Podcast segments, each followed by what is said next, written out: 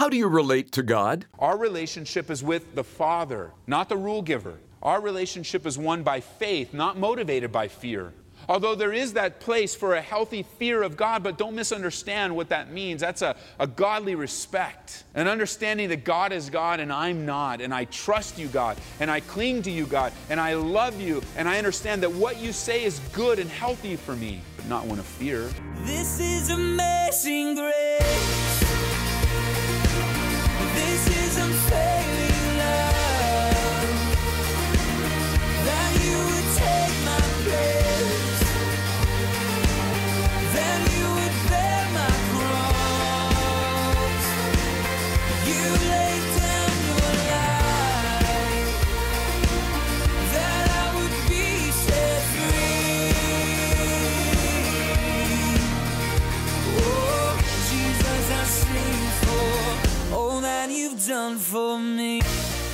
It's great to be with you and welcome to Abounding Grace. We've been spending some quality time in chapter 8 of the book of Romans with Pastor Ed Taylor. When you think of God, what pictures come to mind? Do you think of a strict rule giver and someone who's out to get you? Pastor Ed will encourage us to think of God as our Abba Daddy who loves us. That makes all the difference in how we relate to Him. With Romans chapter 8 and verses 15 through 17, here's Pastor Ed. We left off last time in Romans chapter 8, verse 15. For you did not receive the spirit of bondage again to fear, but you received the spirit of adoption, by whom we cry out, Abba, Father. You can circle that word Abba and right next to it, Daddy. We'll get to it in a moment. But we haven't received that spirit of bondage unto fear, but we've received that spirit of adoption that cries out, Abba, Father. And then he says in verse 16, the Spirit Himself bears witness with our spirit that we are children of God. And if children, then heirs, heirs of God, and joint heirs with Christ. All that is Jesus, all that belongs to Jesus is yours and mine by faith. We are joint heirs. We are a part of the family of God. The Spirit of God bears witness with our spirit. We're kids of the King. He loves us and He cares for us, and He's our Father. He's our Abba. He's our Daddy. Powerful stuff. If indeed we suffer with Him, verse 17. And that's like putting on the brakes, right? You kind of hear a brake screeching. Suffer? Wait a minute. Suffer? Christians suffer? They go through pain? The answer is yes, and we'll get to that in another study. Suffering. It says, Indeed, if we suffer with him, that we may also be glorified together. Remember the contrast in Romans? Paul's continually laying before us. Are we going to relate to God by the law or by faith? Is it going to be a relationship with a rule giver or a father? Is it going to be this relationship of fear and anxiety? Did I please the Father today? Is He happy with me today? Is everything okay today? Or is it going to be one by faith that we are accepted in the beloved? And that's the constant battle throughout Romans to being delivered from the law, from legalism, from approaching God with the attitude of God, what's the list? List it out for me today. Tell me what I'm to do. Tell me how I'm to do it. And so many people today, perhaps you fall into that same category, relate to God through rules and regulations. Rituals that you've been taught in the church, you've been taught in your home, and rituals and religion. Paul calls it here in verse 15 that's the spirit of bondage that leads to fear. There's no freedom in rules and regulations. You know, when you think about systems of religion, it doesn't matter what systems of religion there might be. When you begin to relate to God through a system of religion, then you do see God as a rule giver. And all you're concerned about are the rules. Now, there might be five things you want to know. There might be 10 things you want to know. There might be 20 things you want to know. But just give me the rules. And then your whole relationship with God becomes one of keeping the rules. And instead of drawing near to a God who loves you, it's often cowering in fear from a God who you believe is upset with you and mad all the time because you never really seem to live up to the lists. Because it is a bondage, is it not? It's a great bondage. We didn't receive the spirit of bondage, the Bible says, that leads to fear. Our relationship is with the Father, not the rule giver. Our relationship is one by faith, not motivated by fear. Although there is that place for a healthy fear of God, but don't misunderstand what that means. That's a, a godly respect. An understanding that God is God and I'm not, and I trust you, God, and I cling to you, God, and I love you, and I understand that what you say is good and healthy for me, but not one of fear.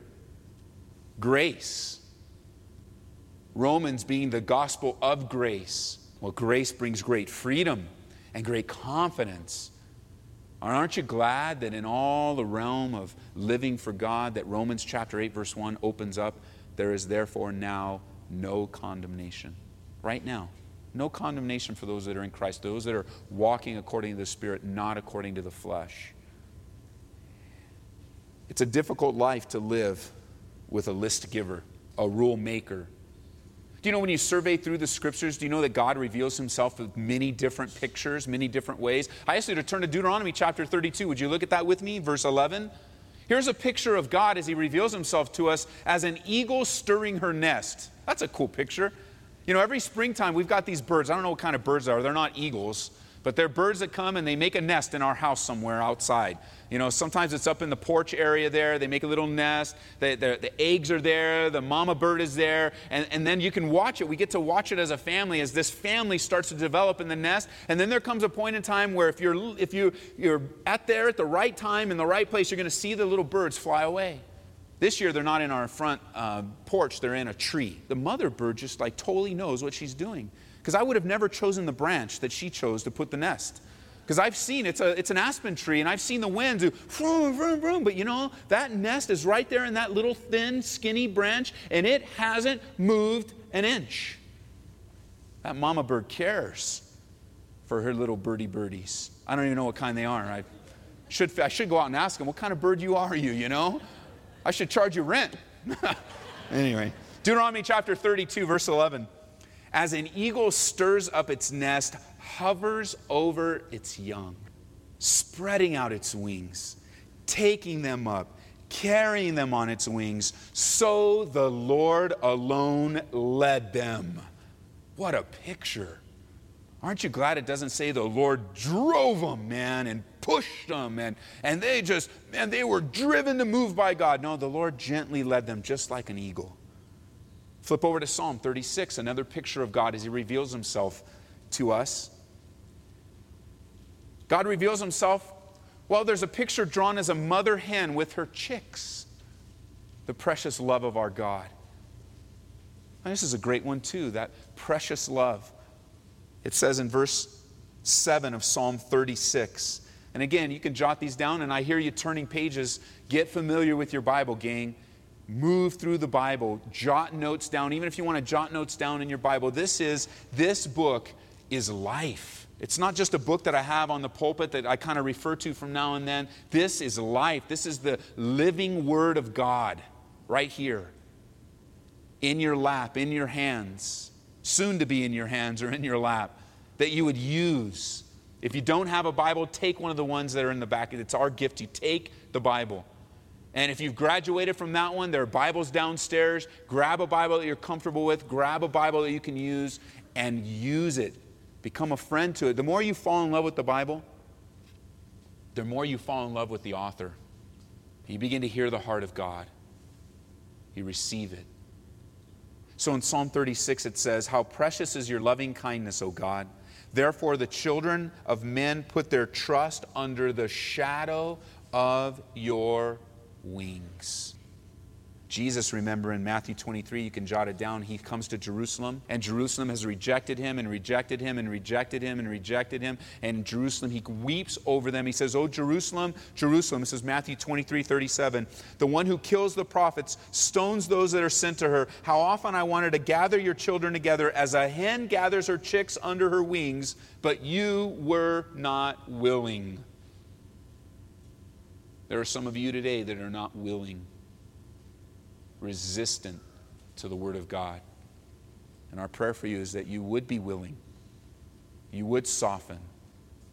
What a picture. You know, in Ezekiel chapter 34, if you like to turn there, another picture of God throughout the scripture is as a shepherd with his sheep, A shepherd with his sheep. That's not an unfamiliar picture because Jesus in John chapter 10 said he was what? The good shepherd. So that's not an unusual picture, but you know, in the Old Testament, God is revealed in Ezekiel as a shepherd. Look at Ezekiel chapter 34, verse 11. Ezekiel 34 11, the shepherd picture of our heavenly Father says, For thus says the Lord God, indeed I myself will search for my sheep and seek them out.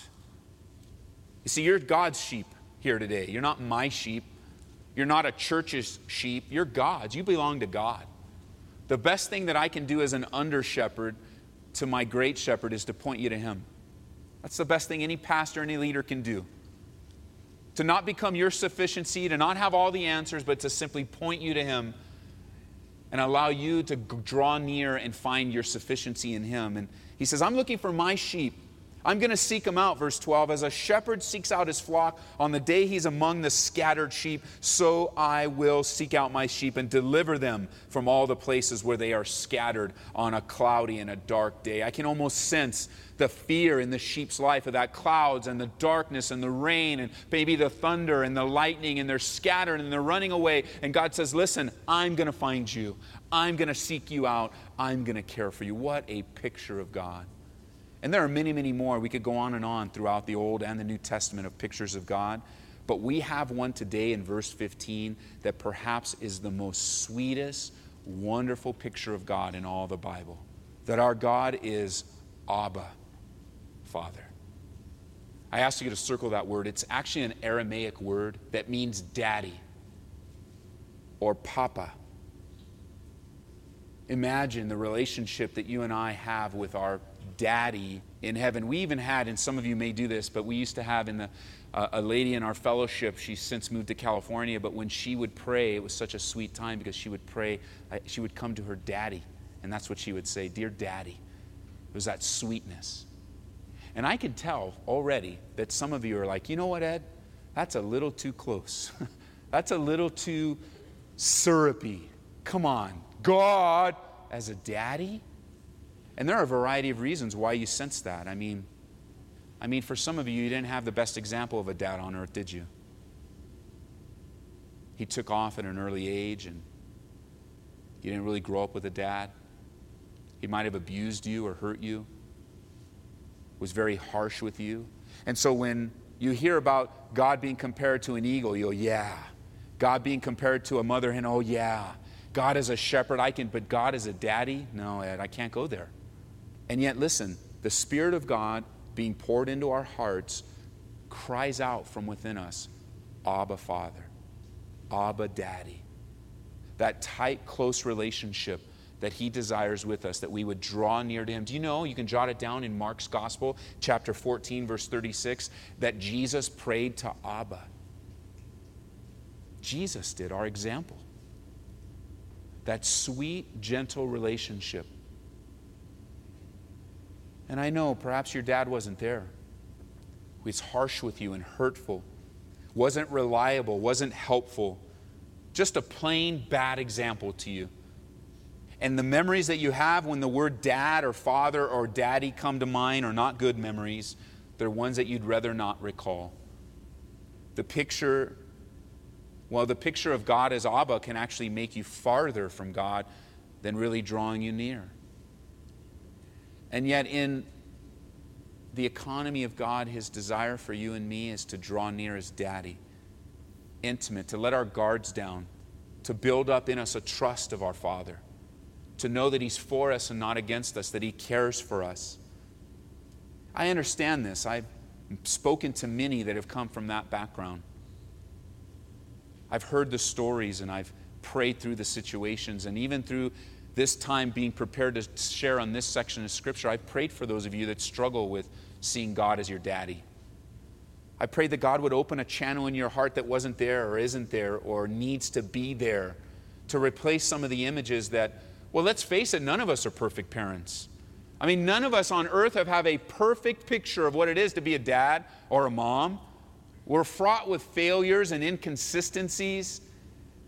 We have these great and noble desires, and yet at the same time we falter and we stumble. there's really not any of us. And, and as great as a picture as you've had, I mean, some of you are like, no, no, Ed, I've had a great upbringing. I grew up in a great home. The, the picture of daddy means much to me. And I say, Amen, wonderful. But listen, as great as that love is, it's only a shadow of the love of the Father for you. Just a taste, just a glimpse. Look back at Romans chapter 8, verse 15. It says, For you did not receive the spirit of bondage again to fear but instead you received the spirit of adoption by whom we cry out, Daddy. You know, in Israel, when we take a trip to Israel, which we will, Lord willing, next year, when you walk around Israel, you'll see the little kids following around their daddies, and you'll hear them cry out, Abba, Abba, Abba. Because that's that sweet relationship of a little child to his daddy, and that's how they discuss, and that's how they communicate, Papa. You know, I think in seeing the role of dad in my own life. I'm a dad. I've been a dad for many years. You know, as a matter of fact, I became a dad just out of high school. Wasn't married, wasn't ready. I went the wrong direction. I was a drunkard. I destroyed everything that I ever touched.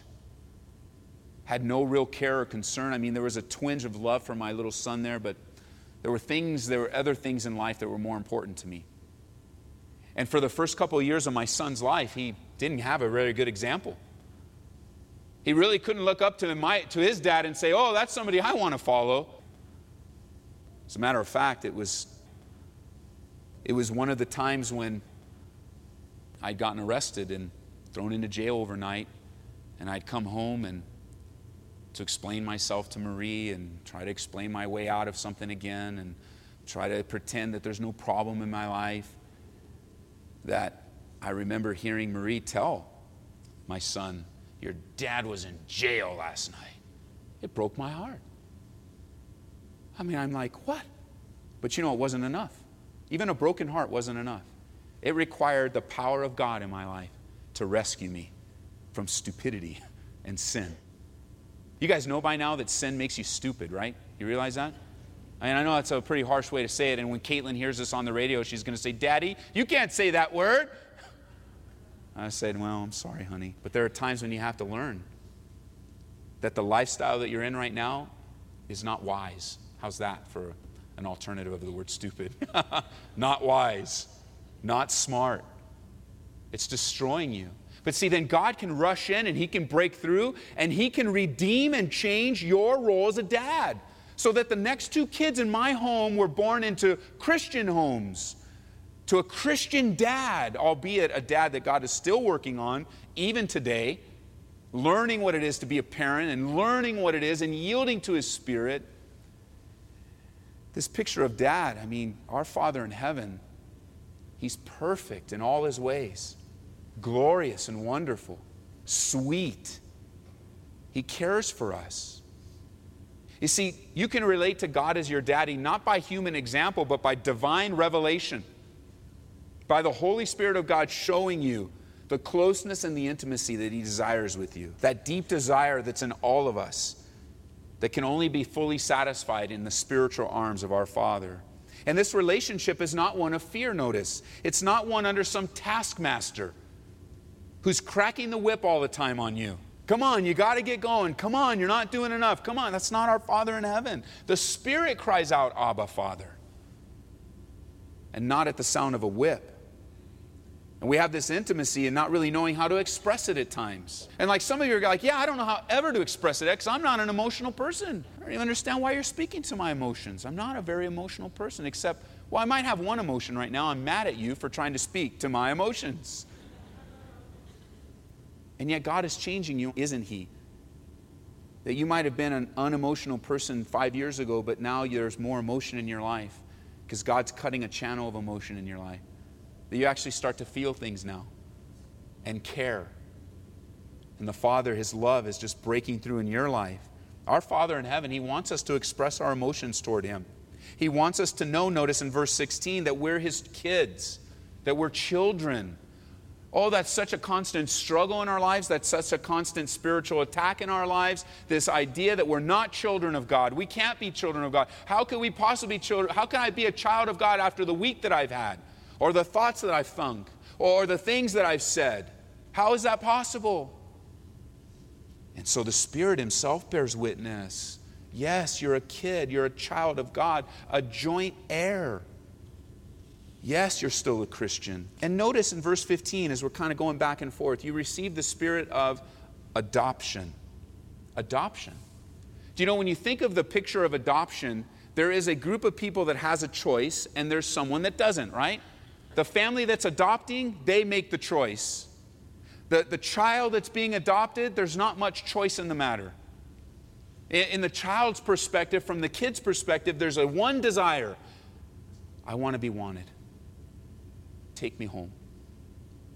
I don't want to be here anymore. I want to be a part of a family. I don't want to be in the orphanage anymore. I don't want to have to go through the times of families coming through and interviewing me and saying no. And, and you talk to these kids. We have some kids in our fellowship that have been adopted, and you hear their stories. It's heartbreaking. You know, the kids, they just want to just to take me home. I want to be a part of a family. You know, before Jesus Christ, that was you. Oh, we didn't know it. But the Bible says we were, we were children of the flesh. We were children of our own carnal desires. We served the law of sin and death. That, that was our life. We had no heritage. We had no covering. We had no connection. We were wandering out on our own, and there was no tether between you and God until by faith in Jesus Christ you were adopted into the family of God. You were chosen, you were received, you were accepted. And it's not just in the past tense. You are chosen, you are received, you are brought in, you are accepted in the beloved today by faith in Jesus Christ. Isn't that wonderful? We're warmly accepted by God through faith in Jesus. Today on Abounding Grace, we've learned our Abba Daddy loves us. And that's the title we've chosen for this study from Pastor Ed Taylor Our Abba Daddy Loves Us. You can hear it again online at aboundinggraceradio.com. And Pastor Ed, maybe all of this is a much different way of thinking for some of our listeners. Uh, maybe they're under the impression that God is just some cruel taskmaster waiting to crack the whip down on us the moment we slip up. What would you say to them as we close? Well, first of all, I would apologize to anyone that was taught that God is some cruel taskmaster, that he's distant, unapproachable, even perhaps to the point of unloving or uncaring. God represents himself and reveals himself as a father to us on purpose. And I know that some listening in didn't have the best relationship with their dad, and so, or didn't have a relationship at all with their dad. So this is a concept hard to receive, but it is a good, it is a good picture to consider in relationship to the Father. And Abba, you know, as you're traveling around Israel, you'll hear little kids cry out to their dad, Abba. I mean, even our guide, Shraga, he's in the 70s, and his 53 year old son, you will hear him on the phone say, Abba, Abba. It's a term of endearment. It's the equivalent of us saying today, dad or daddy. And we have that kind of intimacy and that kind of closeness and that kind of trust and that kind of love and that kind of care. And so the the the joy of what God's doing in your life, drawing near to the Father, um, I'd encourage you to do that. I'd encourage you to consider how God has chosen to reveal Himself to us. And, and perhaps, you know, even so, if you've had a very difficult relationship with your earthly father, just know this your relationship with your heavenly father uh, is perfect. And you can only grow in your love and appreciation for the Father. Thanks for asking. That is very helpful and encouraging. Thanks again, Pastor Ed. We couldn't be more excited about the resource we picked out for you this month. It's a book by Pastor Chuck Smith called The Man God Uses. If you're a Christian, I'm sure you'd say you want to be used by God. But sometimes we're not quite sure how to get there. In this book, Pastor Chuck Smith examines 14 characteristics found in several people in the Bible that were used by God in powerful ways. I know you'll be encouraged, and we'll gladly send you a copy when you support Abounding Grace today with a gift of $25 or more. Just pick up the phone right now and call 877 30 GRACE. And we want this radio ministry to be the sort of ministry that God uses too. That's our prayer and heart's desire. And if you'd like to get behind what we're doing and offer a one time gift or ongoing support, we'd sure appreciate it. You can donate to the ministry at aboundinggraceradio.com or again, call 877 30 Grace. Join us each day on Abounding Grace as we go and grow through a study in Romans with Pastor Ed Taylor. This is amazing grace.